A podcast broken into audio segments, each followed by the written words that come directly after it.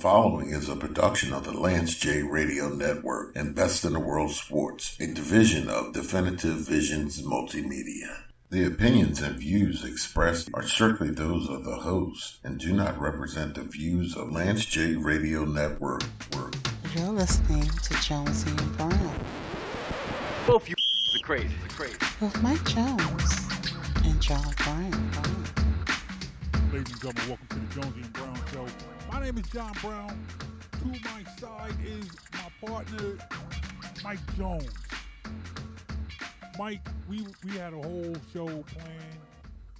We're coming up on uh, the second week of college football. We were all ready to talk co- college football. Everything that was going on. Penn State, big well, their first game of the season. I'm not quite sure if you want to call it a big game, but we will get we will get to that. But as we got ready to sit down to record this podcast on a Tuesday evening, breaking news comes across our desk.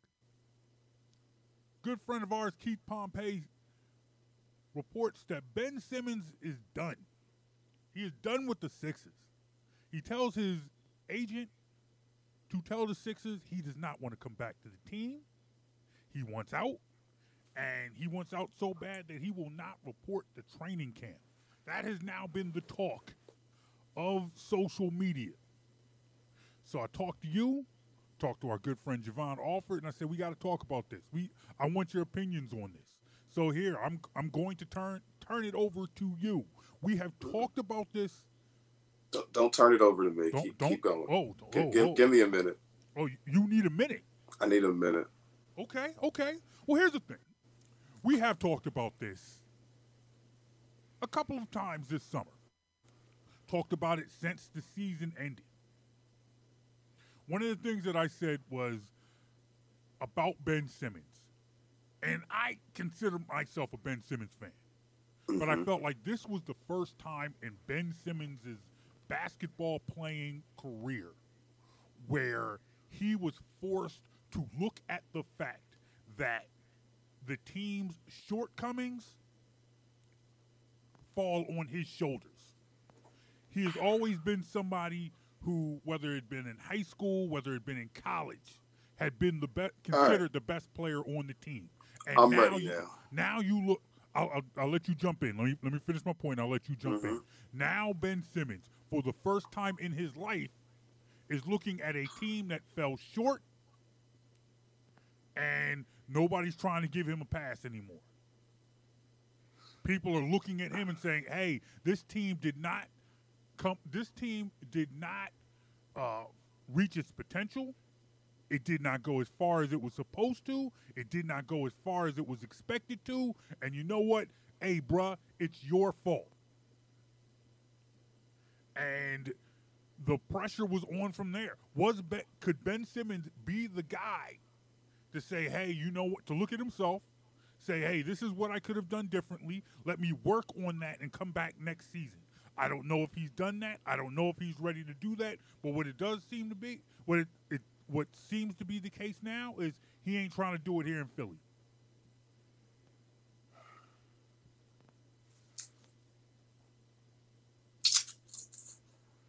So yeah, I just gave you ten seconds of dead air. That's great radio. Yeah, th- th- I appreciate that. Th- No problem.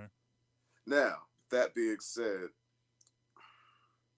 I wasn't sure exactly how I was going to begin on this until I heard you a second ago say that Ben Simmons is now forced to face the reality that a team fell short and it's his fault. Okay.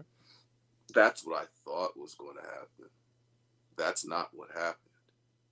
Ben Simmons has not faced that reality.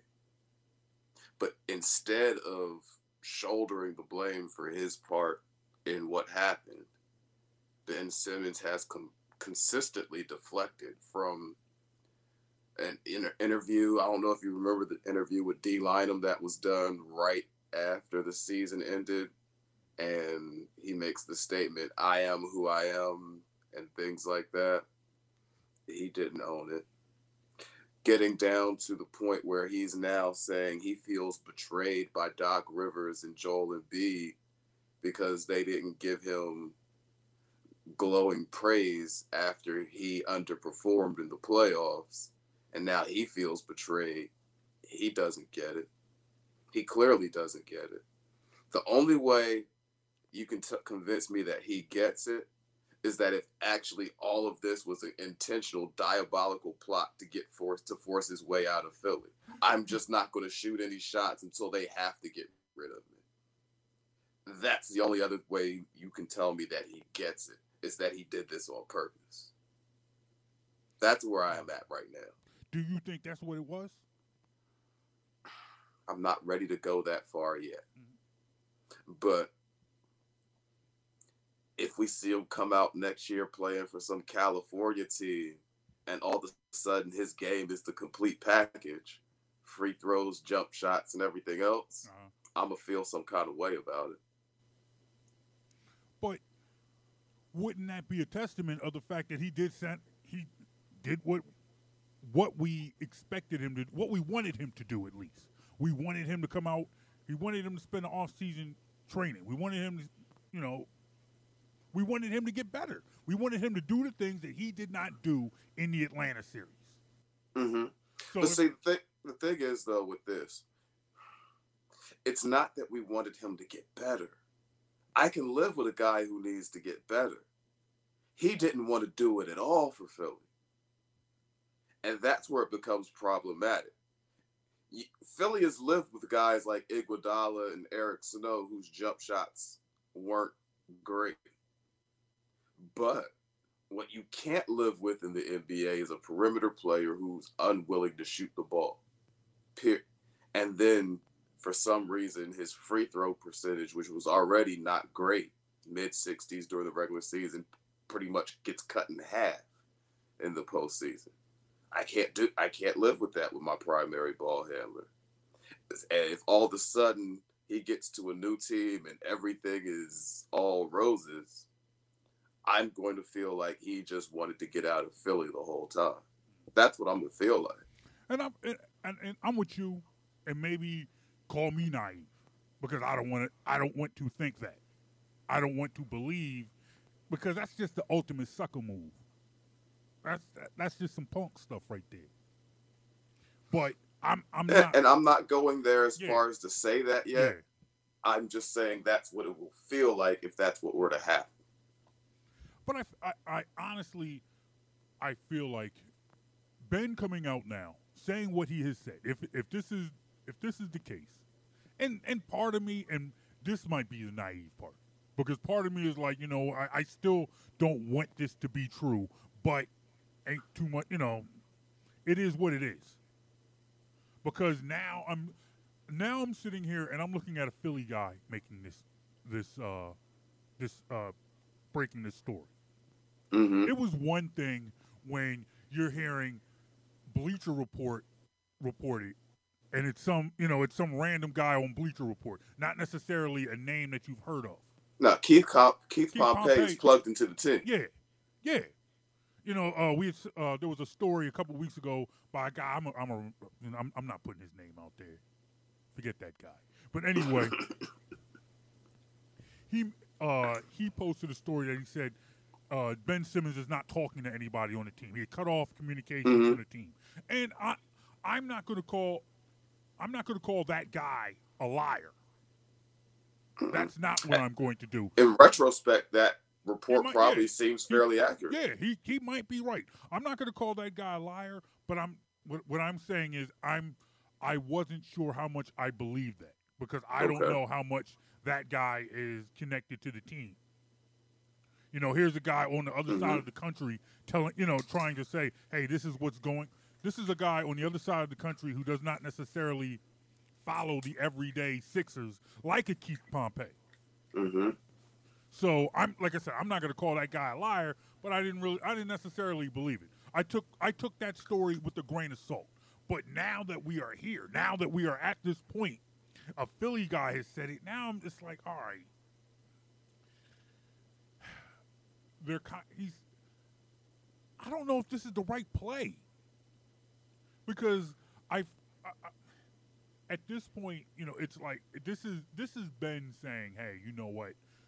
You know, this is Ben you know, basically quoting the great Mike Jones. Screw the team. Go in. Forget the team. Mm-hmm. Because on one hand, Ben Simmons is looking at a team that basically has said, "Hey, man, we we we gonna try and get rid of you. We'd like to move you. Mm-hmm. We want to move you. We just ain't gonna move you for no BS. This ain't Uh, he- going. now, but now he kind of put them in a situation that's- where, Well, you got now. You got to take whatever you can get. mm, and at this point, if I'm the Sixers, I'm looking for best offer I could get. I don't care what team it is, if it's or if it's Yeah. a team you're happy with. Oh yeah. Oh yeah. because the other layer to this story is that apparently Rich Paul, the reports are it's being reported that Rich Paul is saying, all in addition that any deal for Ben Simmons, he wants it to include include Tyrese Maxey as well, so that all of his clients are out of Philadelphia. At which point, if we're saying the bridge is burned, everything else with that relationship, that agent, I'm sending you wherever you I want it, wherever I can get the best for it Yeah. for you, and I could care less what you Yeah. how you feel about it. If that's the position you're gonna put me put us in as a team. Yeah. If you were trying to work with us, Mhm. you would have stayed quiet about that. This would never be public, And we could work And- this deal. and we could work a deal. We could work a deal. I, to me, Mhm. I to me, I felt like, hey, you know what? My my ta- my take had been. In fact, hold on before I, before I even do that. Let me bring in let, let me bring in somebody else. We need another voice in this. Let's bring in my man Javon Alford. Javon's here, Yes. straight straight from uh, straight from DK Nation. Wanted to bring Javon in, but basically, the point that I, the point that I was making was, now that you, now the Sixers have to get the, the best deal possible. I mean, I think at before Ben said anything, before before Ben said anything, he uh, Sixer was like, "Look, you know what? We want to we want to move you. We're not we're not necessarily giving up, but we want the best deal possible. We're not going to trade you for no BS. This isn't going to be Fultz. This isn't going to be Okafor. This isn't going to be Nerlens. We need to get the best deal possible.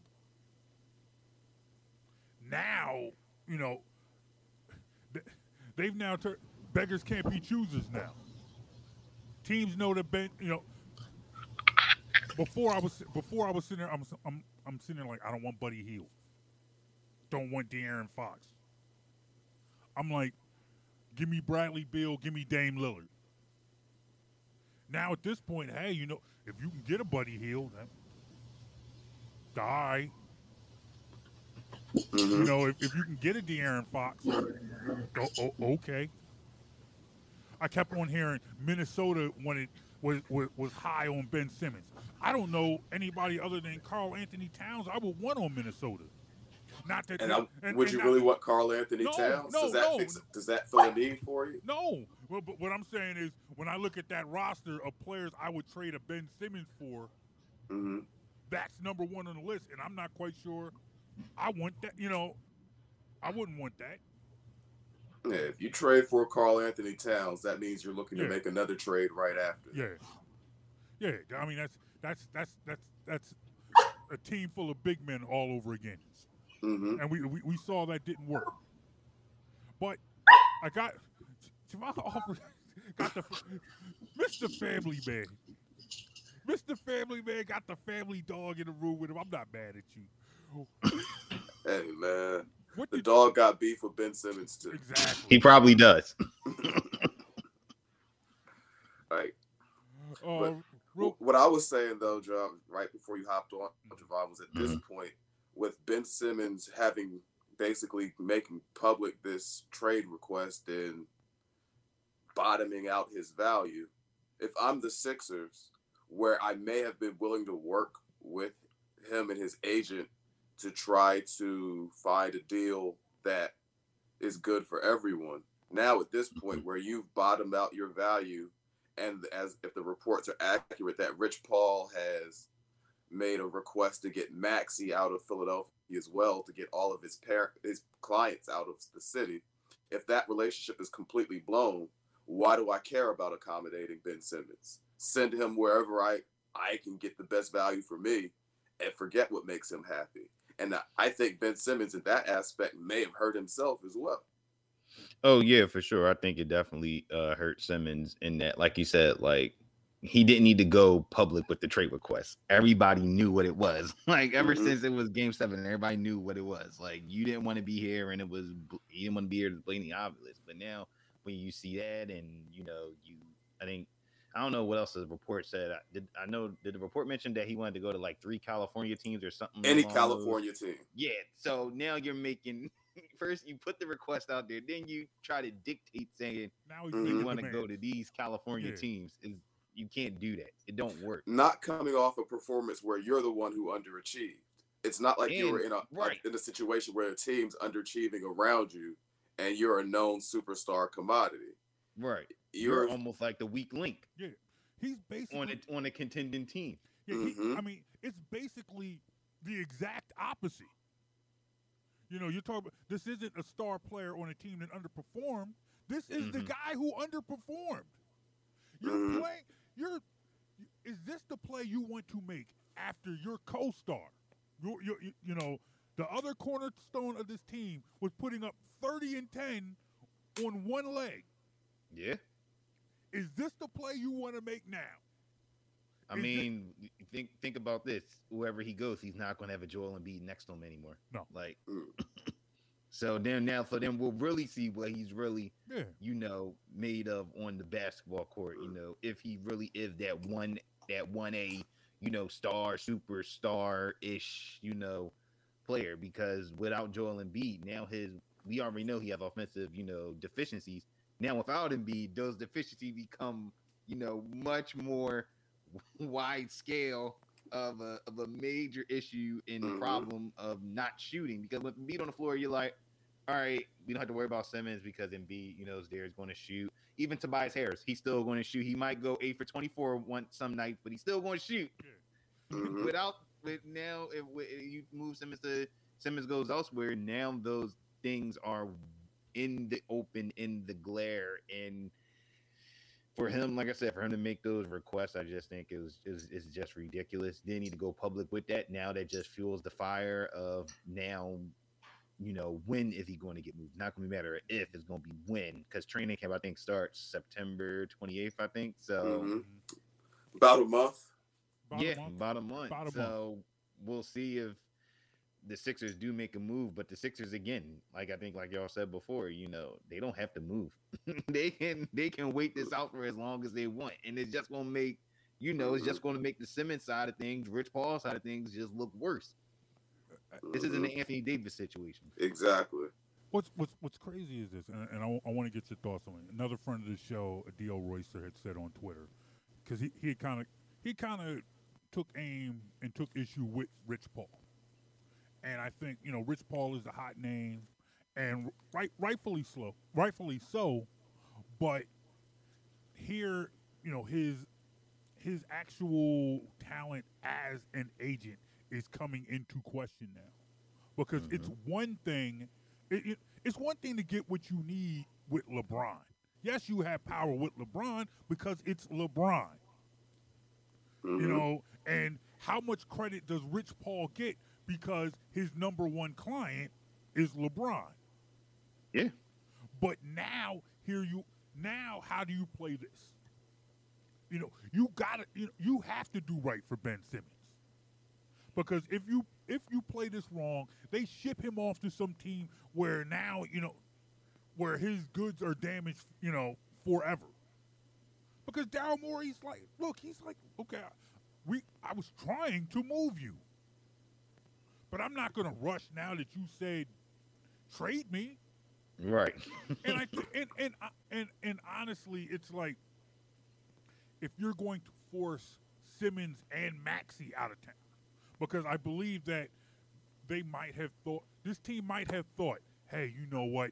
If we move on from Ben Simmons as our point guard, maybe Tyrese Maxey is the answer. Maybe he's the next guy. So now you want us to trade our starting point guard and the point guard we thought could be our future Mhm. Right. out of here. You know, it, you know, Because apparently the organization was so cruel and mean to Ben Simmons. but, I, it seemed to me like they tried to coddle him and every step of the way. So at this point, how are you going to try to tell me after consistent underperforming performing that the team was mistreating you? How does that work? Is that really the point we've come to now? and I feel and I, I feel like there there have been times in the past when you look at these when you look at these team versus uh team versus player conflicts where there Mhm. there are times when you kind of look at the player and you take the player's side like okay maybe he has a Yeah. point here maybe you know this team did this guy wrong Mm-hmm. I mean, you you look at you you look at Dame, like Dame Lillard's situation. If Dame Lillard wants out of Portland, how many people are blaming Dame Lillard? Nobody. He's he's done. He, But Dame has, spent, has went through his rookie contract and re-signed the extension, Yup. gave everything, left it all on the floor, played with no fear, and they didn't put talent around ex- him Yes, to maximize his Yes. abilities. yeah. So but, Ben Simmons cannot say they did not have talent around him yeah, at any point during his career, except point, yeah. possibly that first season when they're right coming out of the process. And they're still trying to fill in with shooters and things to try to find ways to make it work. Exactly. they were ne- they never just sat pat and said, "Well, we got Ben Simmons, so we don't have to add anything to it." but that's but that's just it. The whole the whole country, the whole world has watched them try to build a winner around Simmons and Embiid. Mm-hmm. Yeah, some things did not work. You know, uh, uh, drafting Fultz instead of Tatum. Okay, that didn't work. All right, trying to trying to get big men to play with. You know, that did not work. Didn't work. But they still there were still moves. You br- you you, you, you trade a Dario and a Jim and a uh, Robert Covington. You bring in a Jimmy Butler. You bring in an alpha dog like a Jimmy Butler Mm-hmm. even the season when you bring Jimmy Butler, then you tr- you trade a promising rookie like Landry Shamet to the Clippers to bring in Tobias Harris. Mm-hmm. Jimmy leaves. Okay, what do you do? You try to bring in another guard like a Jason, uh, uh, A Josh a Richardson. Richardson. Josh Richardson. That didn't work. Okay, what do you do? You flip him for Seth Curry. Yeah. You bring in a veteran with a pedigree, like a uh, like a Danny Green. Yep. So this it's not like like the track record is there. Mm-hmm. This is not like you can sit here and say, "Hey, man, Daryl Morey wasn't trying to win with me." You're not going to Mhm. win the public. op- You're you're not going to win in the court of public opinion here. This isn't a Or even game. the- This isn't a or even the Lillard previous. situation. Yeah. Yeah. or, or even the previous, um, you know, r- you know, or um, front office with Elton Brand. You can't say even a, a rookie GM, a rookie GM wouldn't made those Made moves deals. that he did. Like, Elton Mhm. Brand brought in Jimmy Butler. Elton Brand brought in to- Tobias Harris. And you know, those, those are deals he made. Guy front, a guy you played with. Mm-hmm. and, and, and and to be clear, Jimmy Butler, by according to all reports, left because of Ben, Ben Simmons. Simmons. So to but but to me, you know, once again, that, that comes that comes back to Rich Paul. mm-hmm. Yep. Rich Paul got to get this right, and I'm not quite sure if he's playing this the right way. Mm-mm. because it's not they're not going to just they're not going to just hand him to Golden State. you can't leverage every client as if they're LeBron James. Yeah. Yep. Yep. I think you know I, I, I think for me, and I have always been well, I shouldn't say I've always been, but for the for a long time, I've been a long time LeBron supporter. I, I've been a fan, and I've I've been somebody who feels like players should take more players should take more ownership. Mm-hmm. I'm not saying every move that LeBron teams have made have been the right moves, but I I I respect players who take more who who take ownership of their brand, who take ownership of who, of their legacy, who say, "Hey, you know what? I'm here. I need you guys to build a winner around me and even say, hey, you know what? If I'm out here filling these seats, if I'm selling these jerseys, these are the players I want. Come get them. Mm-hmm. But what I'm saying is, all right, just like just like uh, the both of you said, Ben Simmons ain't LeBron. Ben, you know, it's like bottom line is any t- even at, as old as LeBron is now. If LeBron was like, look, man, y'all built, y'all need to get me A, B, and C, or I'm out. Most teams are going to be like, look, I'm going to at least get you A and B. If C don't work, I'll get you a viable D. I mean, they got AD, Yeah, they got another AD. Rich Paul client, and but but but but look what New Orleans did in that situation though. Mhm. New Orleans didn't bend; they took literally everything Ev- out of out of L, Mhm. out of LA Mhm. for him. Yep. Like, you really want this move? Okay, Exactly. we're going to take everything, Everything we from could him. get. Yep. Exactly. Mhm. Exactly. Exactly. Mm-hmm. And now you know somebody you like you want us to take Ben Simmons. I mean, I I think the the bottom line is like I I I, I think you you want a Ben Simmons, you you, you want a, a Tyrese Maxey, but the, the proof is in the pudding. You know, people gonna look at that Atlanta series. Mm-hmm. People gonna Yeah. look, people gonna look at Ben Simmons passing up that shot to uh, Tyrese Maxey. all all all my position is simple. I feel like yes, players should take ownership. Yes, when players have opportunity to use their leverage to better their careers, sure that the NBA allows it now. Great. But you have to be realistic with yourself as a player Mhm. about who you are and what your game is to, in order to truly exert any leverage that you may have. And to be honest, this actually is probably is not probably definitely the second story within the last couple months I've heard about Rich Paul misusing, misunderstanding what leverage he might have with a client. Yeah. Is looking at the Ner- Nerlens Noel situation where he's being Hello. sued now Mm. because Nerlens no- he had Nerlens he advised Nerlens Noel to overplay his hand and he ended up falling short Mhm. Mhm. for Ben Simmons' sake.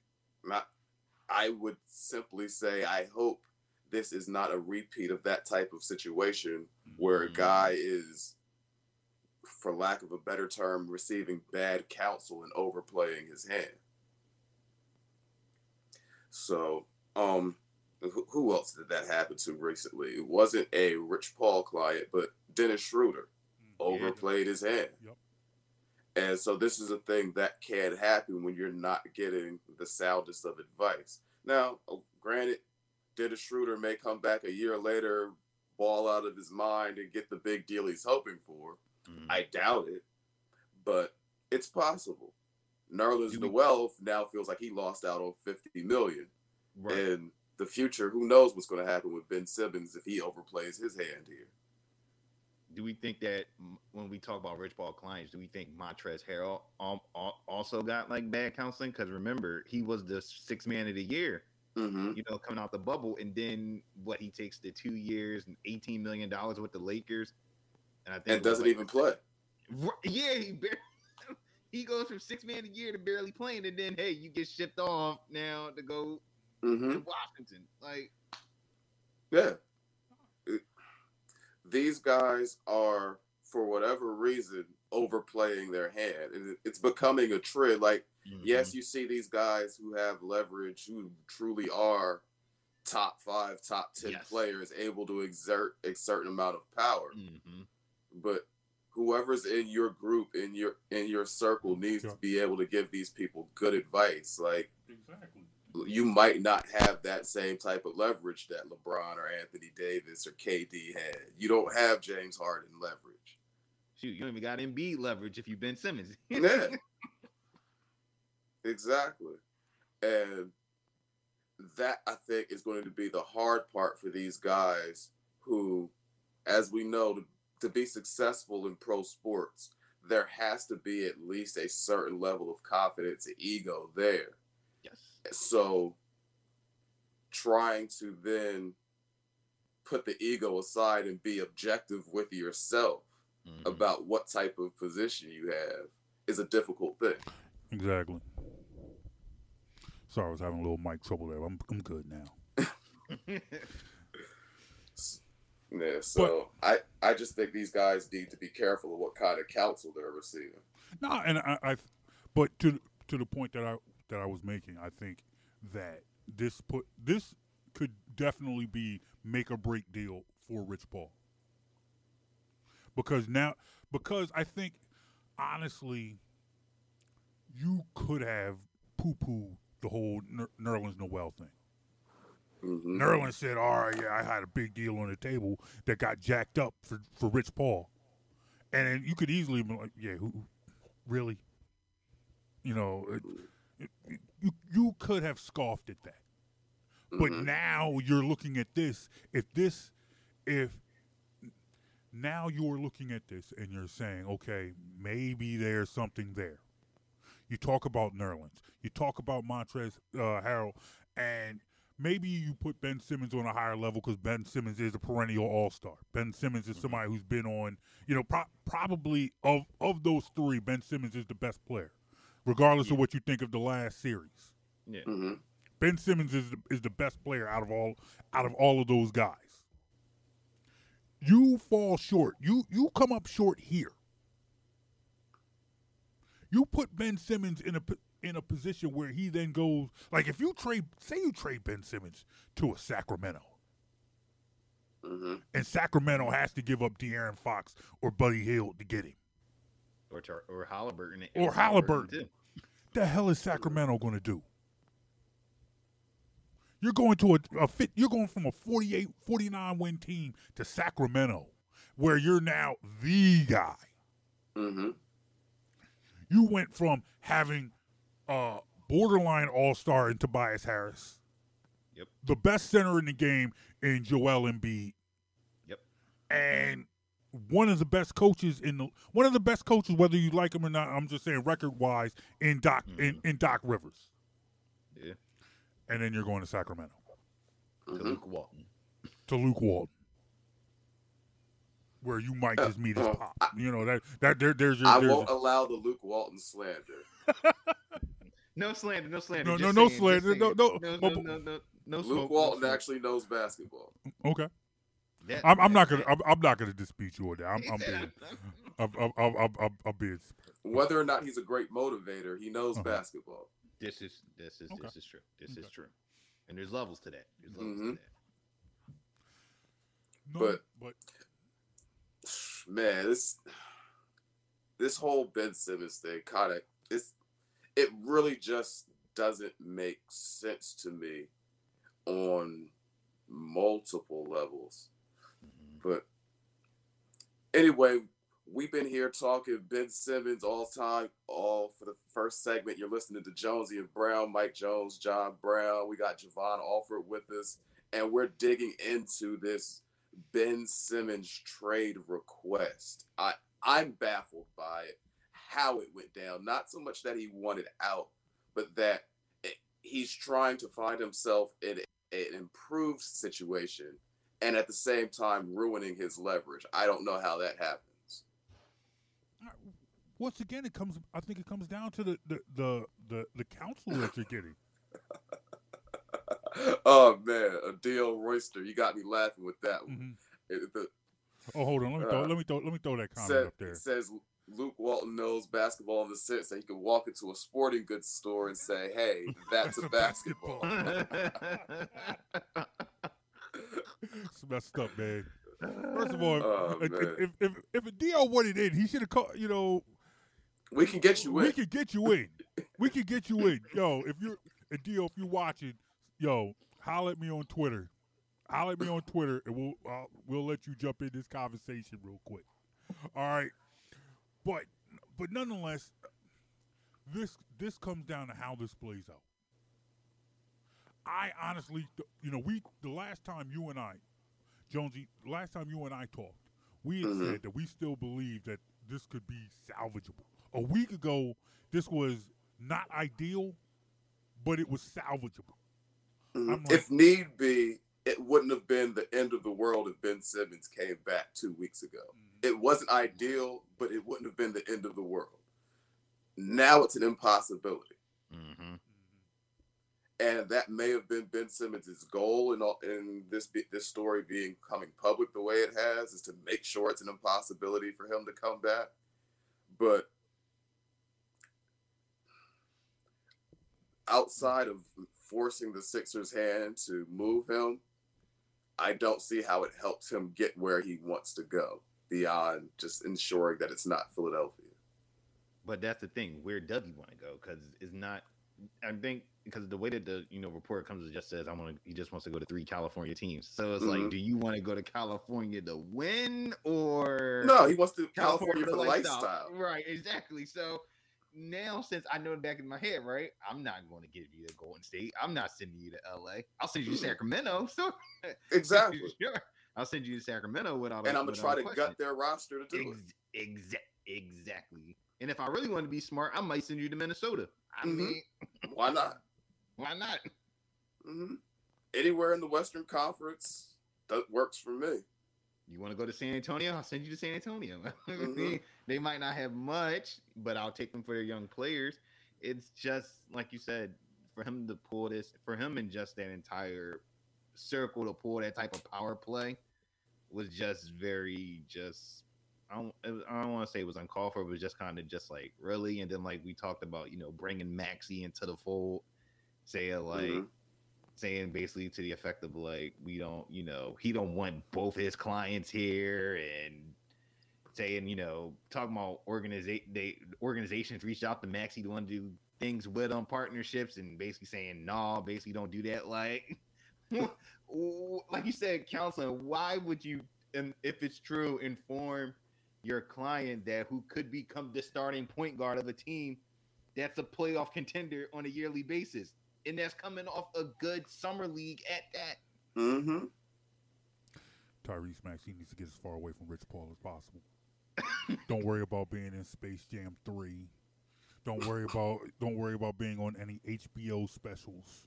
But it's I mean- always like that in every sport, though. Every sport you can say that, right? Mhm. You know, football was Drew Rosen, football Drew Rosenhaus, right? Mhm. Baseball Scott Boras is like you don't want to be around these guys because it's like either it's going to be sink or swim. Yeah, but uh, but I think even then, but it's like but Scott Boras got you results. This is true. He he, Scott he Boras gets got you bread. results. Drew. Rosenhaus got you results. You know, it's like look, David Falk. You remember? I mean, David Falk was that dude. I've heard. And it, and it was and it was like, all right, you know, he had Jordan, he had Barkley, he had, you know, darn near everybody on Nike. You know, Mhm. but he got results.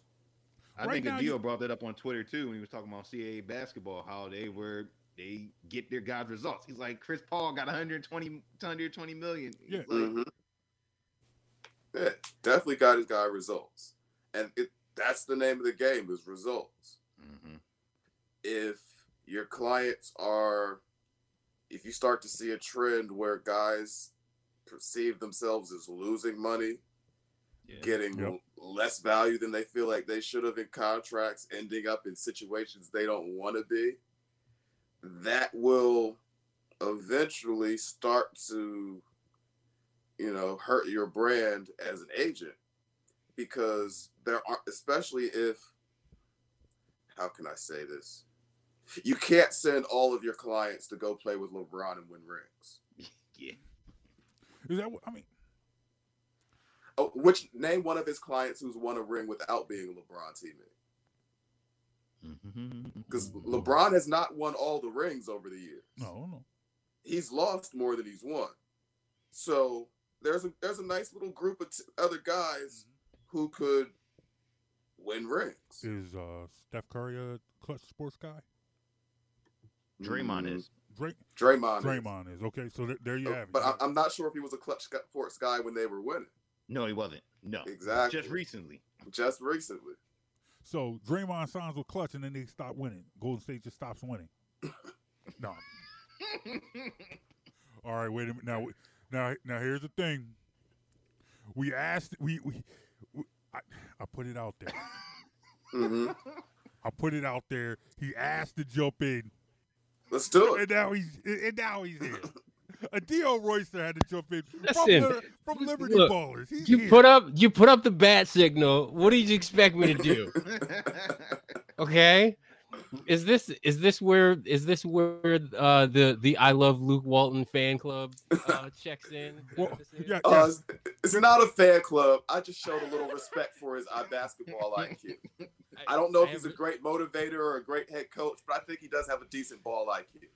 Listen, when it comes to the Walton family, I trust Bill Walton's surfing prowess, and that's about it. cou- there are a couple other things I, I, you know, that Bill Walton has a taste for that, you know, I, I- I would trust, but we can't get into that on this Family- particular. family Yeah, it's show. a family show, Family. you know, but, but he does have a love for botany that I that I respect. But no, Mhm. Uh, no, that that would be legal botany, yeah, well, well, in Correct. in some states. In states, In some states. in some yeah. states. All right, look, Adio, want Yes. your, I, I, I need your thoughts now. All right. I, I, I want your thoughts now. You and I, if you and I had a conversation at our man Javon's wedding, sat there while Shout we out- shout while out we Jovan, wait. by the way. What'd you say? Shout out Jovan, by the way. Oh yeah, oh yeah, oh, Congratulations. Mhm. oh yeah, yeah. Both my peoples got married that weekend. Jonesy got married that weekend. Javon got married that Oh, that's weekend. right. It That's right. did. Congratulations. Mhm. Jovan. Yeah, like right. both both my peoples got married that weekend. But Adio, you and I sat there and we had we had the Ben Simmons conversation. And you know, we, we talked about it like and we had both agreed that this we, we didn't think it was necessarily a good idea unless the perfect trade came about.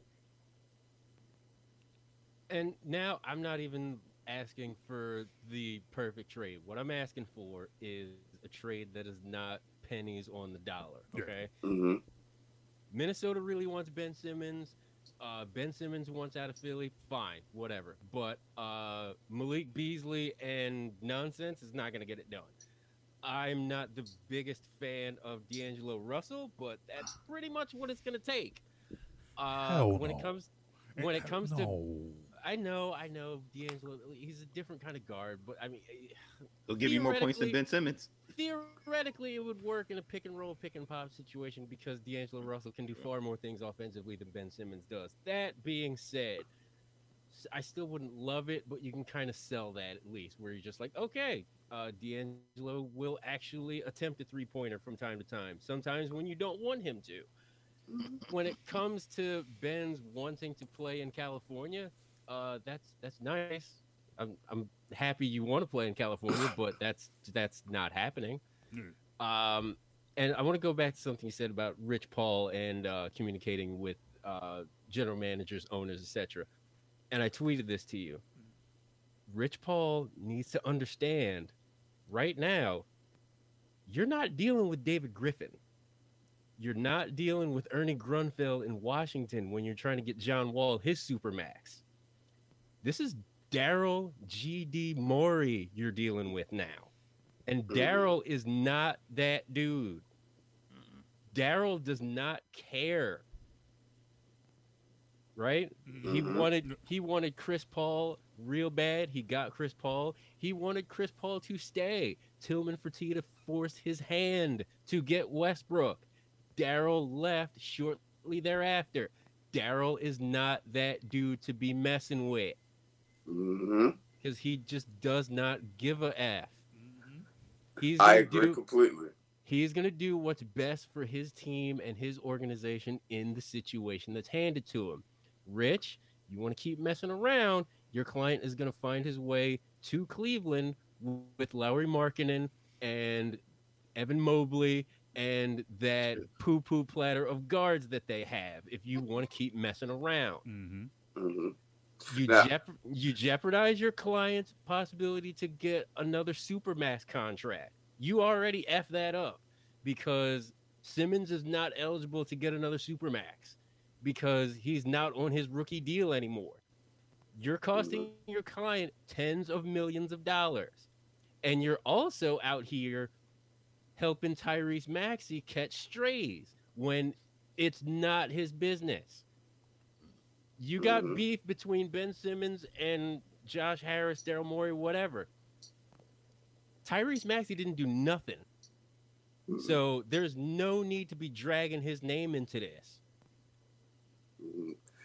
And so right before you hopped on, I was asking the, the, the guys, are we starting to see a pattern where Rich Paul's and his clients may be almost where he where Rich Paul may almost become a pattern of giving his his clients advice where he's overplaying their hand or over, overestimating their value. We were we were reflecting on what happened with Ner- Nerlens and what Noel, where he feels like he lost money because mm-hmm. he was given bad advice, and like, it, is that something you could see becoming a major problem? I tweeted this out, and um, John probably saw this. Jovan definitely saw this because I'm pretty sure he retweeted it. But I'm of the mindset right now in 2021 that Rich Paul is the worst thing to happen to the NBA since the cocaine epidemic, and it's not even close. it is not even close. Okay. What Rich Paul is doing, I applaud him in some ways for getting the best for some of his clients. LeBron Mhm. James, Anthony Davis, John Wall, etc., etc. Nerlens Noel, he screwed the pooch on that. Montrezl Harrell cost him tens of millions of dollars. Like, I don't know what is it just name recognition? Fine, sure. You want to hop on the Rich Paul's coattails? That's fine. But understand that if your name isn't LeBron James, you're not that important. Mm-hmm. LeBron is bringing in the big money. Anthony Davis is bringing in the big money. If you're not one of those two guys, it doesn't matter. And then compare that to another agency like CAA. Sure, they got high profile guys like Devin Booker, Donovan Mitchell. I believe they have Zion and they, they have Paul George. Sure, they have those high level, high profile guys, Mm-hmm. but keep in mind, Chris Paul, who just who turned 36, got 120 million dollars over four years this offseason. This is without winning a championship. Chris Paul got 120 million dollars on off four years just based off of what he did in Phoenix. Okay, fine. Chris Paul is a name, whatever, it's fine. Big Mhm. name. He's still kind of high profile. Okay, I'll hit you with this one. Um, another CAA client. Did you know that Danilo Gallinari got 20 mil a season last offseason? Mm-hmm. Uh, Danilo Gallinari is not high profile, guys. He- he's just not. And and CAA that or that group, they got Danilo Gallinari 20 million a season. Can you name one agent under CAA?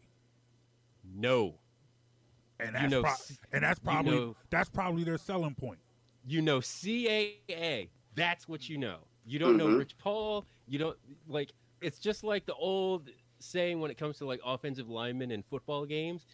If you don't know who your offensive linemen are, that means they're doing a good job Mhm. because you're not hearing their name. Mhm. When you hear their name get called, something you know something went wrong. Exactly. I think honestly, I think there before when you started when when you started hearing like agents' names becoming celebrities. You know, it- Uh, th- like Rosenhaus is the only one that Rosenhaus- comes to mind. You know, Rosenhaus, David Falk, Scott Boras. You know, got, Scott Boras. you know, guys only like reason that. you knew David Falk's name was because of Michael Jordan. Yeah, no, I understand. Yeah. I, I mean, You're- Scott you're- you're Boras not was wrong. to me the first super agent. Yes. but I no, well, let's see. Rosenhaus, I I, I knew because of- Rosenhaus was in there. yeah, Yeah. because of To. But once once he got there, like his, his name didn't go anywhere. Right. You know, and it was like Mhm. Even though Rosenhaus had his issues Mhm. and like they're they're well documented with like to and everything else but you could still kind of see where you know rosenhaus at least fought for his like lower level clients a little Mhm. bit whereas you don't see rich paul out here banging the glass for Kentavious caldwell pope Mhm. Mm-mm. you don't really see him banging the drum for those guys No, Like, it's almost like like KCP like he always signs those stimulus guys package. just Yeah. to fill out LeBron's team. Uh, yeah Yep. like is is is Rich Paul out here saying like, oh my my client J.R. Smith, he hasn't gotten a contract yet. I, I feel that's I feel that's ridiculous. Yeah.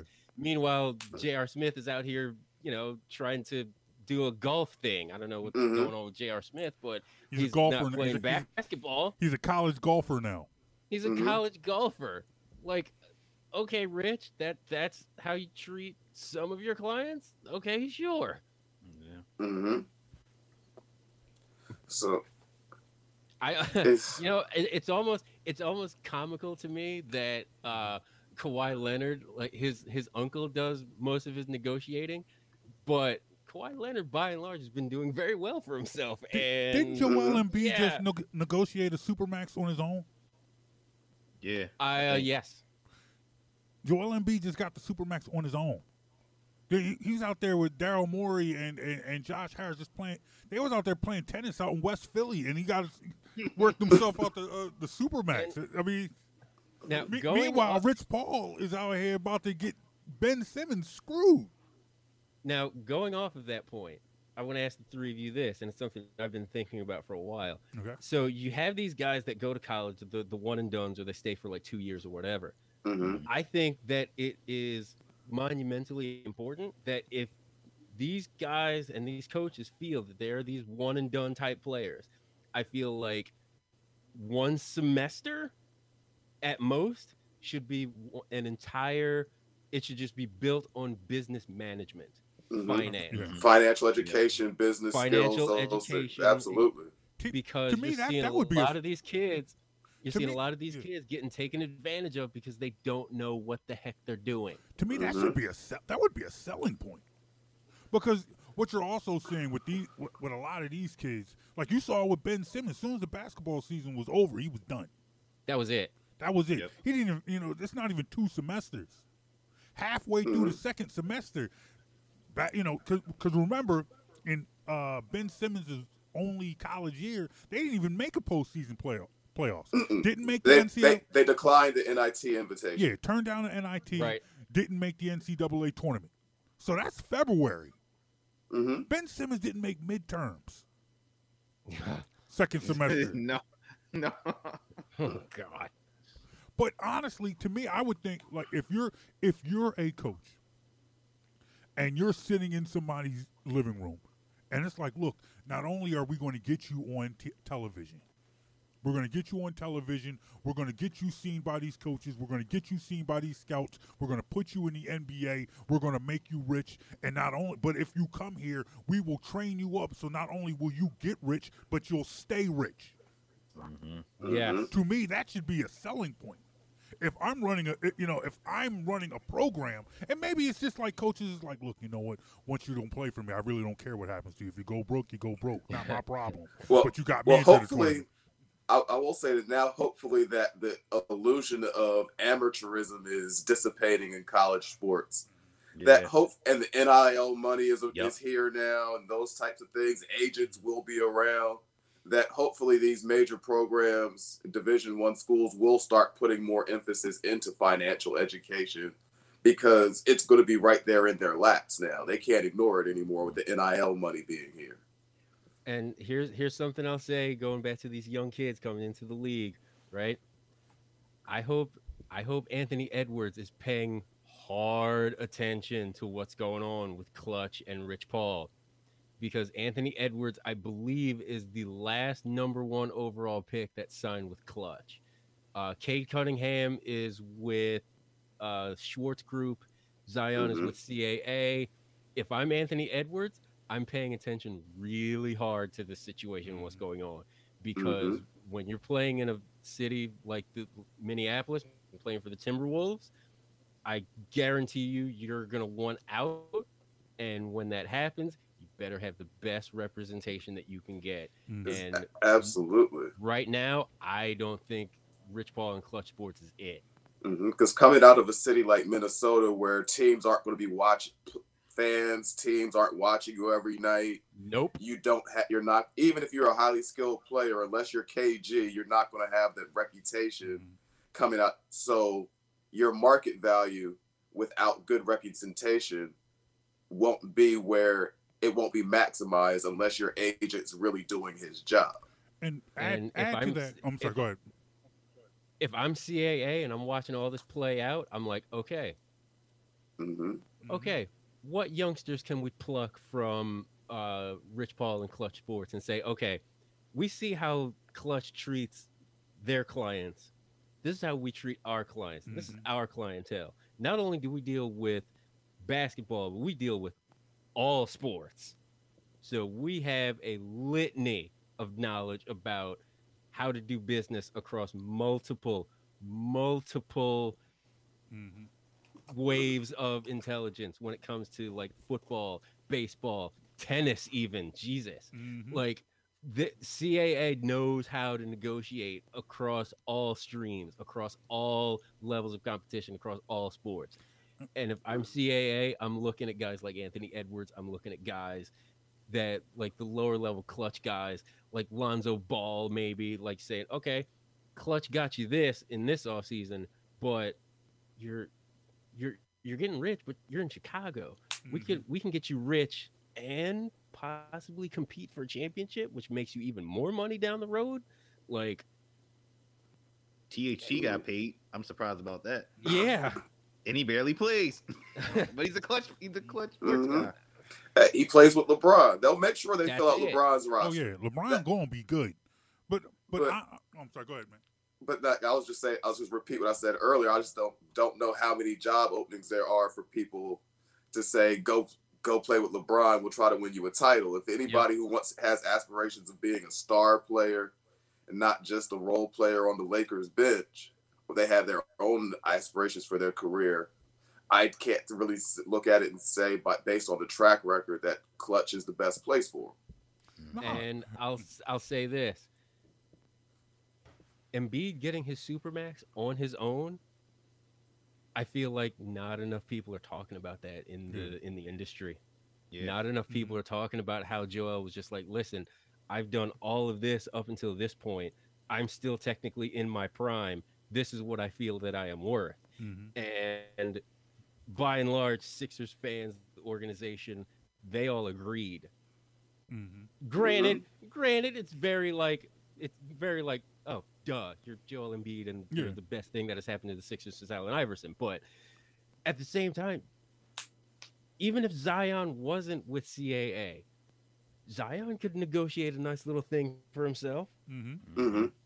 Trying to get out of New Orleans or like force. And and that's the thing, like you're not gonna see Zion force a hand like that. No. Well, I, Yeah. I, I think At least not in public. You're not going to. you, you well you see Zion, you see Anthony Edwards, and the thing I the thing about it right now is I think the there's still a lure. There's a lure of playing with a guy like Zion. Yes. You know, when you're out Mhm. there and it's like, hey, if you're in New Orleans, you're out here telling people, hey, you know what? We have this guy. He looks like he could be the future. Could you come here and help this guy win a championship? At this point, Anthony Edwards doesn't have that. No. Nobody's going to, you know, there, there's no, I mean, Anthony Edwards is a good player, but I don't know if anybody said, if you're a free agent, you're not saying, hmm, let And me go I- to Minnesota and play with Anthony Edwards. You know, Worst case scenario. Let's worst case scenario. Let's say Anthony Edwards bottoms out and turns into Anthony Bennett. Is Klutch Sports really going to be out here like toting the like banging the drum for him at that point? They'll, Absolutely not. they'll probably drop him from the roster and keep moving. ooh, Exactly. don't wish that on that young man. I I mean, mean- I mean, I'm just saying. I'm I'm I'm playing in worst case scenarios here, I'm just, hmm but But I think it's a valid conversation to have. I just feel like there's like neurons. I, I feel extremely bad for the kid if all of this comes out and all of this is like true. We're still waiting in litigation or like that. But if it happens that Klutch like really screwed him out of a lot of money, that should be a serious selling point to every other industry agency on planet Earth. They should Mhm. point to Klutch Sports and say, listen, you can sign with Klutch Sports if you want to, but this is what happened with one of their clients. We guarantee you that won't happen with us. I hmm hear you. And then you sit there, you you read off the guys that you got paid. Then you Exactly. read off the guys that Klutch didn't get paid. From all sports, and see, and that's something that Klutch Sports can't do. CAA can come out and say, listen, this is what we got for this basketball player, for this football player, for this baseball player, for this Mhm. tennis star, for the soccer, for the soccer prodigy. They can go down an entire list and Mhm. just be like, listen, like like a, like an Excel spreadsheet, like blown up on whiteboard, just like this Bottom- is ain't- ain't- everybody, we got paid. Mm-hmm. Hell, Jordan was still in his prime with David Falk, and David Falk got all his clients in Space Jam. How many other How many other Klutch guys were in Space Jam too? Shawn Bradley was in Space Jam. Mm-hmm. Shawn Bradley got a role in Sp- Space Jam, and he's Wasn't and he- Anthony Davis in the Space Jam remake? was he I think he was the only other one. Apparently. Ex- exactly Lot- Anthony Davis was in it. exactly. I mean, I mean, not that it matters. I didn't, I didn't, I didn't. John. Wall wasn't in it. John Wall was not in that. Draymond wasn't in it. Lonzo Ben Ball. Simmons wasn't in it. Lonzo Ben Simmons was wasn't in it. in Jordan Space Clarkson wasn't in Legacy. KCP wasn't in it. Bledsoe wasn't in it. Mm. Man, See, Chris, see, now, I- now I really want to see what a what a Space Jam movie would look like with Zion, Devin Booker, and Kyle Kuzma. Now. Exact- I'm really now thinking about that. It'd been hilarious. So Would've thank been- you for that. Don Cheadle wouldn't have stood, wouldn't have stood a chance. But in Don't, the, don't even get me started about Don Cheadle in that movie. anyway, hey, look, gentlemen, I want to thank you guys. Uh, we, we, we, we might have to. bra- We'll bring you. we- We'll bring you guys back when the Ben Simmons trade has been made official. This isn't And- over. th- th- No, No, it's definitely not over. It's, Not it's- over. it's definitely, definitely not over. But look, we, you know, we'll we'll we'll be talking about this again. Hey, let us know what you think of this podcast. Hit us up Facebook, Instagram, Twitter, Jonesy and Brown, or at BITW Sports. Make sure you download this podcast once. Shout out my man Javon Offer from DK Nation and Adio Royster for jumping in from Liberty Ballers. Thank you and guys. and cheap cheap shameless plug Uh-huh, for all of the most updated Ben Simmons happenings. Uh-huh. Follow follow Liberty Ballers. It's Liberty underscore Ballers. Yes. LibertyBallers.com. Every Yes. day we have this thing covered. Believe us. All right, good, good, good. We we need it covered. That's what we need. Exactly. Jesus. That's the. inf- This is. Everything was all good six months ago, man. You feeling this podcast? To hear this and more, go to soundcloud.com slash BITW Sports or on iTunes or Apple Podcasts and search Best in the World Sports. You're listening to Jonesy and Brown. Brown. It's me, your heart. High blood pressure is serious, and I can quit whenever I want. Just treat me better. After all, we're in this together. To get your high blood pressure to a healthy range, visit heart.org slash blood pressure. A message from the American Heart Association and the Ad Council. One in six seniors faces the threat of hunger, and millions more live in isolation. Drop off a hot meal and say a quick hello. Volunteer for Meals on Wheels by donating your lunch break at americaletsdolunch.org. This message brought to you by Meals on Wheels America and the Ad Council. The following is a production of the Lance J Radio Network and Best in the World Sports, a division of Definitive Visions Multimedia. The opinions and views expressed are strictly those of the host and do not represent the views of Lance J Radio Network. You're listening to Jonesy and Brown Both you are crazy. Crazy. with Mike Jones and John Bryan. Welcome back to the Jonesy and Brown Show. He is Mike Jones. I am John Brown. Time to talk Penn State. Time to talk Nittany Lions, Nittany Lions football. They are getting ready to launch their season. They're playing, got a big game early. Early in the season, right out the bat, Big Ten opponent. They're playing Wisconsin. So let's bring in from the, it is the Centre Daily, right? Or Yep, Centre Daily Times. Centre Daily Times, my man Kyle Andrews. We've known Kyle for a long time, formerly of the uh, the Baltimore Sun. We've had him on to talk Ravens before, but now he's here talking Penn State football. Welcome to the show, Kyle. How are you all doing? We are well. Uh, We- good, we, we good. are Thanks well. for We- coming. so Jonesy, get us started. All right, so Kyle, you're up at Penn State. I have always called myself a Penn State fan. Penn, Pennsylvania's home. That's the state college. So I've always followed Penn State, at least try to as much as possible. considering I got all these other pro sports to follow too. So let's let's start with the basics. Um, Penn State, Big Ten, coming off of the COVID season last year, trying to get back to some sense of normalcy. What was the feeling like at Penn State leading up to their opening game? What how's that feeling been? Well, I can tell you one thing: everybody's feeling a lot more confident than they were last season. I know, um, you know, things were off last year. You know, a lot of teams didn't know when they were starting. A lot of teams had some changes. Penn State was one of those teams, and you know, our biggest, you know, concern as a, uh, I guess as a uh, as a number of media members that cover Penn State, one of our biggest concerns was that, you know, how would Penn State's defense look this year coming into everything, and I think now you have a defense that I think is way, I mean, is way more charged up. Uh, I think the cornerbacks are great. I mean, Joey Porter Jr. Is up there killing it right now. I think he's a he's a very good player. Um, you know, they have a lot of depth there. Um, You said Joe. You said Joey Porter Jr. yes, From- Joey Porter Jr. Yes, that Joey Porter. Wow. Yes. Okay.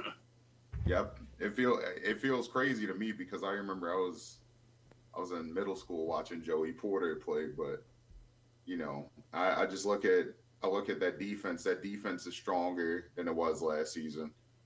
And maybe even more so than the defense. I mean, the defense has the defense is actually the strength of this team coming into this season. I think offensively, of course, um, you know, people had some concerns about Sean Clifford at quarterback. I think Clifford, he needs to be more consistent. Last year, he got benched at one point in the season for Will Levis, and now Will Levis is the starting quarterback at Kentucky. So, it it you know that that's one of those situations where now Sean Clifford, okay, you have to step up. There's no one really behind you that is prepared to take over that starting role. You have to make it. You have to make some strides. And he's a redshirt senior, so you know he's been here already for four years, and now he has. I mean, this is he's a guy that should know. The, I mean, he should know his his way around state college. He should know way his way around uh, Penn State football. You know, his way around the Big Ten and. I mean, last year he just didn't look too good. So now he's going to have to step up, and I think he can. Now he has a number of running backs. He has Keyvone Lee, he has uh, you know Noah Cain, John Lovett, and a couple other guys, Devyn Ford. Um, you know, it- it's, it's too many guys to count with that uh, with that running back group that they have. So, you know, when it comes to that, I, I mean, they have five good, great running backs that could probably start at most colleges across the country. Then you have, uh, you know, their receiving corps is solid with Jahan Dotson and Parker Washington. So then you got the two tight ends and uh, Brenton Strange and um, Theo Johnson, who I think, you know, we always talk about uh, double tight end sets. I think they can get they could get a little bit into that as well. So I think this Penn State team, you know, they have a lot of upside. Um, it's just all about capitalizing on it. So people are excited about the team, just with the with the surrounding area. I think way more so than last year, even. So, with that excitement and talent they have there, is the feeling around campus that they will be able to compete in the Big Ten this year? I don't think though. I don't think anyone's expecting anybody to beat Ohio State um, within reason. I think they they understand Penn State. I think this year, you know, people came in with reasonable expectations. They saw Okay. what happened last year. They're they're looking to jump back up to where they were, which I think you know Penn State at its best right now. I think is a is second in the Big Ten East, which is which is honestly great. And they're uh, you know in that sense, if you go, if Penn State goes and beats Ohio State, I, I I couldn't. I mean, I couldn't imagine it happening. Not uh, not especially going into Ohio State, and not with Ohio State's roster. But you know, I think this team is maybe a year off of you know being able to compete against Ohio State. Maybe a couple years before they could even think about beating Ohio State. but I think everybody's being realistic about their goals this season. I've heard, you know, some people say I think they they'll win eight games. I've heard some people say nine, ten. I have them at uh, I, I believe it's ten wins this season. Um, I'm a little bit on the high end of I guess the realistic scale. You know, I've had some people say I wouldn't be surprised to see them win seven. Now, I don't think that team's bad enough that they're going to lose that many games to only get seven victories. But you know, I, I, think the talent's too much. It, it's too deep. I think they have they're too deep at running back. They're too deep at uh, tight end. They're too deep. I mean, all the other positions, I think they're deep at. It's just that, like we said, you know, offensive line. There's, I think they get in there. They get in their bearings at offensive line defensive line, they get in their bearings at defensive line. If those two groups hold up, I think this is, you know, like I said, 9 10 win team. Um, you, you look at their schedule, and I think the first thing that jumps out to you is that they're playing a conference opponent so early in the season. You know, and you see Wisconsin. Of course, you know, like you you would expect a team like Ball State to be on their on their schedule early in the season you expect the Ball State to be on there early. You expect uh, uh, Villanova to be on their schedule early. But I'm watching their fir- I'm watching their uh, their first three games. You got Wisconsin and you got Auburn on the schedule. How yep. daunt how daunting is that, and how I guess like how prepared do you feel like this team is for this type of schedule right out the shoot? Like they're jump, you know, they're they're they're they're diving in head first. I think for Wisconsin, I mean they. That's the thing about Penn State. I think James Franklin came in there understanding that this is a game. I mean, this is a crazy game to start the season off. You know, you can't go into Wisconsin thinking, "Oh, we're gonna blow this team out," but they're also not sitting up there being, um, you know, acting like they have their tails stuck between their legs. Like, I mean, this is a, a team that they know they have the senior leadership. They have guys that are younger that have had that experience of, you know, playing tough road games. So I don't think anything's above them. But at the same time, I also think that, you know, it is tough. I mean, you like you said, you have Wisconsin, you have Auburn. Ball State's a good team. We got to consider that Ball State beat. I mean, they won their conference last season. Um, so between those three teams, I mean, that's tough. And, you know, I tell people all the time, I was like, you cannot overlook any of those opponents. You can't overlook, you know, an Iowa as well. Uh, of course. I mean, we all know that. We all know about Iowa. We all know about Wisconsin, but Ball State, you can't overlook. Auburn, I think they'll, I think surprisingly enough, Auburn out of those four or five games, I think is probably going to be the one that I think Penn State probably smokes Auburn. Um, mm. And I'll, I'll, say this because I think one, the situation with that coach being unvaccinated at Auburn um, causes for a lot of distractions. I mean, people have been grilling him about that question. Number two, I don't think Bo Nix. I mean, I don't think Bo Nix is starting by the third game of the season. Mm. So, you know, I, I, I mean, between those three things, I, I just think it'll I'm not saying it'll be a cakewalk, but I'm thinking out of those games, I think that might be the easiest one, especially considering that it's a home game. Everybody's going to get up for that one. Yeah.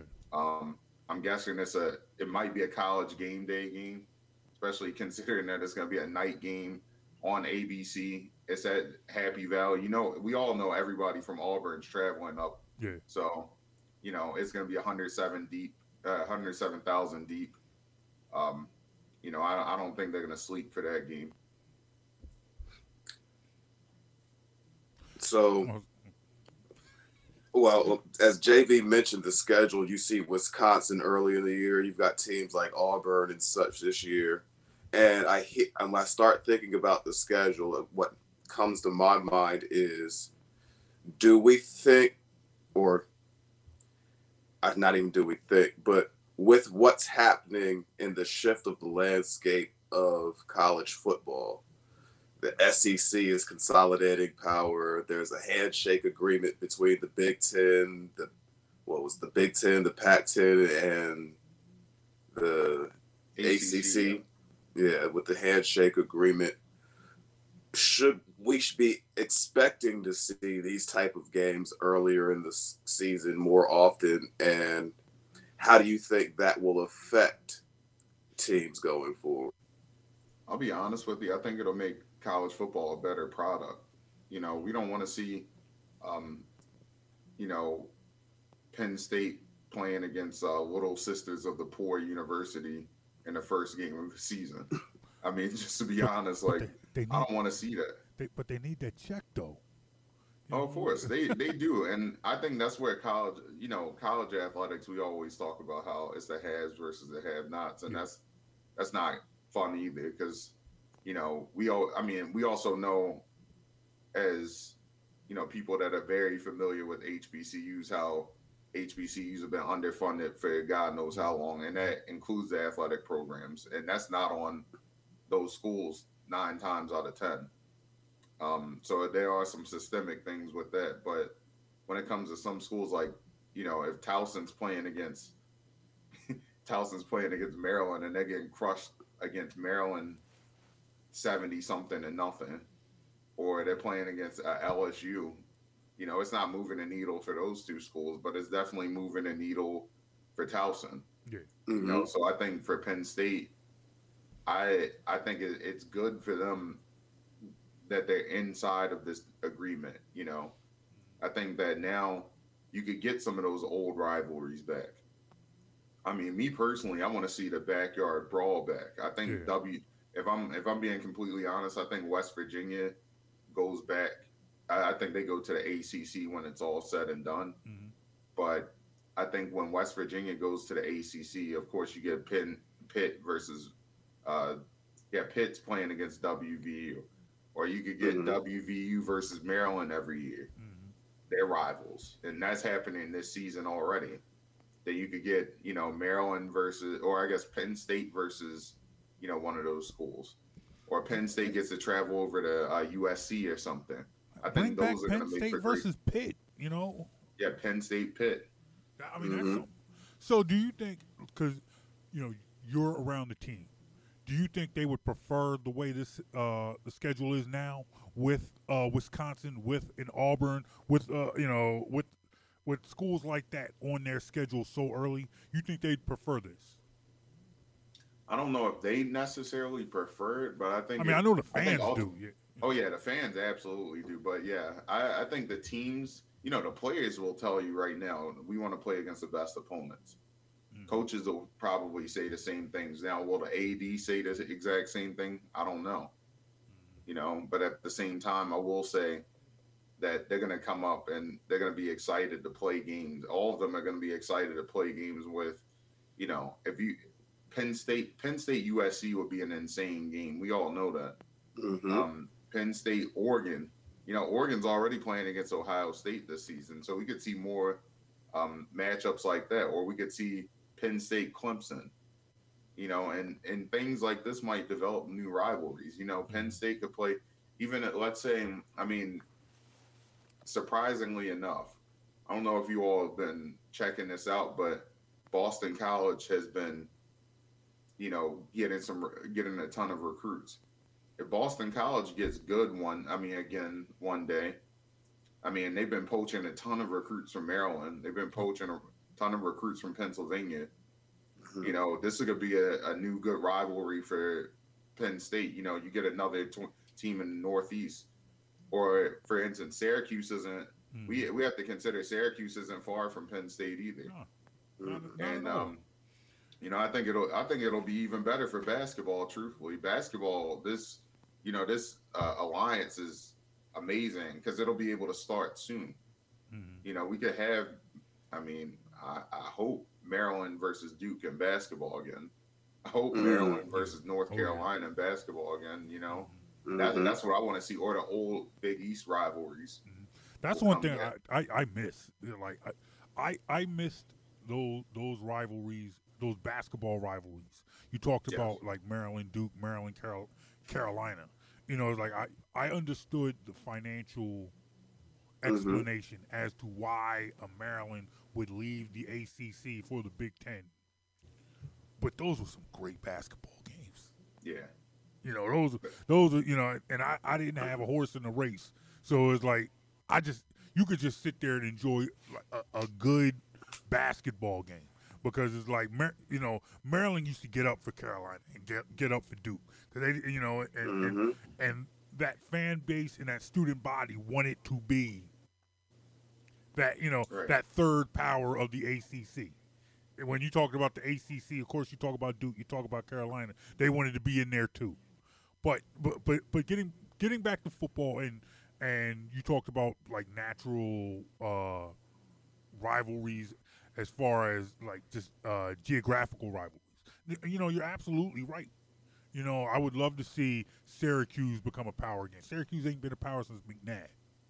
Right. You know, uh, Boston College. You know, when's the last time you talked about Boston College football? Matt Ryan, maybe. Yeah. That that might be yeah. Ma- honestly. ma- Yeah. maybe, yeah. So I mean, that that that would be good. And honestly, I, I think that like people people get up for college football, and there's always going to be that pocket of people that say college football is better than pro football. But I think honestly, you get tired of the fact that it's the you know it's every year it's the Alabamans and the Clemsons, ev you know, in Ohio State. You you want mm-hmm. somebody else to be in that mix. It's time for you know it's time for another team. You see, if you're not if you're not a born and bred Alabama fan or a Clemson fan or Ohio State fan, you know they're cool with their teams being in the national championship picture every year. Everybody else wants something else. So I mean, I mean, I totally agree with you on that. And Mm-hmm. and another thing too is, I just I want to see. I mean, one, you want to see good football. Yeah. That, that's number mm-hmm. one. Number two, you want to see, you want to see the fans get up and want to actually come to these games. Because I'll, I'll tell you right now, being from Maryland, seeing you know Maryland, like we talked about Maryland foot. I mean basketball, but Maryland football the only time people are coming to Maryland football games is when they're playing against either geographically close opponents or they're playing against opponents that you know have a huge following like Ohio State, Penn State, Michigan, schools like that. And I think it, the more you add games like that where teams can play against team uh, other teams where you know the fans will come out, fans will have a have a ball coming out the games like that. Um, you know, to me, I I'm adding that immediately. I don't understand why you know so many before all this. I feel like so many athletic directors were afraid to add games like this. You know, now everybody's afraid of the SEC, so they're like, okay, well, we got to make a move now. You know, and and hopefully, like this this alliance. I, I mean, hopefully it doesn't get rid of the rivalries that some ACC schools have with the SEC. Like, uh, you know, Geor- you want to see Georgia, even though Georgia Tech's gonna get smoked by Georgia every year in football, you you still want to see that. Even though Clemson's gonna smoke South Carolina every year, you still want to see that. Um, you know, I I want to I want to continue to see these rivalries. I want to continue to see Florida State versus uh, you know Florida or Miami versus Florida. I want to still see those. So you know that those they also need to keep that in mind that just because you have this alliance doesn't mean that you necessarily need to get rid of your existing rivalries that you have with some of these other programs. I mean, because truthfully, you know, going back to like I said, going back to Maryland. I, I mean, we all remember Maryland playing against Navy 10 years, uh, what was it, 10, 11 years ago. Mm-hmm. They packed M&T Bank Stadium. Could you imagine if Penn State went and played Temple and played at, at the Linc or mm-hmm. Penn State goes and plays, like you said, Penn State versus Pitt? Oh, yeah. Um, Yeah, you know, you're mean, in the stadium. I, I don't. Now, now, at, this point, now I'm going. I'm I'm strictly going off memory because I'm not sure if Temple has played Penn State since JoePa. Have they play? Did they play them in a, in in a Bill O'Brien or uh, That is James a Franklin? good question. That is a I, good I, question. I, I know I know when It's been a while. I know when Pater- I know they played Penn State at the Linc with Paterno. Mm-hmm. But I don't know if they played. I don't know if Penn State has been back to the Linc, back to the Linc since Paterno. Oh, Someone- and someone- That was the last time. All right. Oh, what in the in the Linc? Uh, let me see. Because they came to Penn State. Uh, let's see. Try to figure out the last time they came to Philly. That was that was in 2015. So, Because Temple, Temple beat Penn State that year. Yeah. What- uh, yes, Yeah, they sure did. Penn Yep, they Yep. sure did. Yep. Mm-hmm. I, I remember. I, I remember that, but it was. It, I mean, it was still like Temple was still on the come up. That was still. I believe that might have been Matt Rhule. Yeah, I think that was Matt Rhule. That was Matt Yeah. Rhule. That was And Matt Rhule. Rhule was a Penn. He was a Penn State guy. Yeah. Oh, Yeah. the- the last time they played was 2016. It looks Yep, like. that was the last time they played, and Uh-huh. that was at Penn State. Yeah, at Penn State. Penn State won that one. Mm-hmm. The year before, they played. They played two year, three out of four, three out of five years. It looks like 12, 14, 15, and 16. Okay. There you go. And Temple won one of them, the 2015 game. At at the Linc. Mm-hmm. Okay. Okay. Okay. I, I still want to see. I would love to see that. But before we let you go, just want to. Uh, what are your? I guess. Just predictions for Saturday. You got Penn State starting their season against on the road against Wisconsin. Tough matchup. What is your prediction for Saturday? So I sent my predictions in earlier to uh, Centre Daily, and um, Have have, have you released them yet? I have not yet, Oh. but I'll get I'll give you guys a sneak preview though. Oh, I'll give I'll give you guys a sneak preview. I'm Kyle going Penn State over Wisconsin, 27 to 24. I think it's a Andrews close out game. here giving us exclusives. That's Okay. talking- That's but what I'm talking for the about. rest of it. You gotta you gotta look at the other, other picks too that I made. But yeah, I mean it's it's gonna be because we made picks for the entire Big Ten. So Okay. Okay. All Well, right, one more make thing- sure you got to let us know where everybody can find. Where Yeah. let everybody know where they can find that stuff. Yeah, okay, tell so us, um, let us know where you can find it. Okay, so you can follow me at Kyle J Andrews underscore on Twitter, and then of course I write for the Centre Daily Times. So you can Mhm. go on www.centredaily, and that's C E N T R E daily.com. So not not C E N. I mean, yeah, it's C E N T E R, but T R E. So Okay. just keep that in mind for everybody and uh yeah read up we um you know we do a lot of predictions over the week um you know we do key matchups too um i think penn state like i said it'll be a close game but i think they pull out the victory um three point game i think they you know penn state they're looking pretty good they got a they got a ton of young guys too that uh you know i think they have one kicker that's coming in mitchell grow who's a who's a freshman who he's pretty good too. Um, you know, they they their kicking game looked pretty good, so um, I think that's what's going to get them the victory because I think these teams are evenly matched as of right now. Def- Definitely, definitely. All right. Well, we want to thank Kyle Andrews for checking us out, spending some time talking some uh, Penn State football. We will definitely have you back, good brother. We appreciate you.